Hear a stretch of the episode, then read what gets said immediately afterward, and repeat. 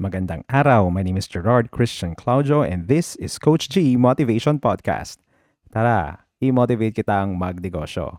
Maraming salamat sa mga positive feedback ninyo sa show na to. Kaya malaking encouragement if you share this podcast and leave a 5-star review. Ang taas ng bilihin. Makakasurvive pa ba ang negosyo ko? Natanong mo na ba to sa sarili mo? Lalo na ngayon na may pinapatakbo kang negosyo hindi malaman ang pagtaas ng presyo ng krudo. Ang mga basic commodities ay tumataas na. Ang isang libo mo ngayon ay kakarumpot na lang ang mabibili. Ano ang pwede nating gawin? Straight answer.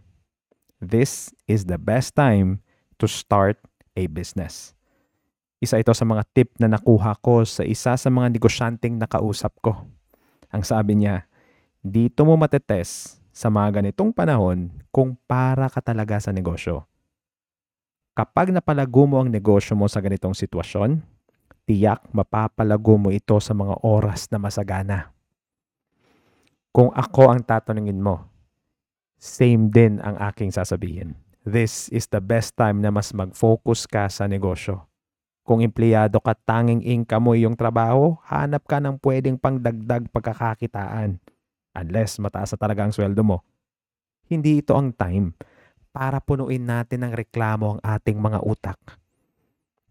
Ito ang best time na lawakan natin ang ating pag-unawa at harapin ang ganitong crisis na may tamang perspective. Bawal ang tatamad-tamad. Ito ang time para kumayod tayo at bigyan ng pagkakataon ng ating sarili na maging disiplinado. Hindi ito ang time para dagdagan ang ating pagkakautang. ito ang oras na mag-adjust sa ating lifestyle habang binabalik pa natin sa reasonable na cash flow ang ating mga income. Hindi ito ang oras para sayangin sa entertainment ang ating mga free time.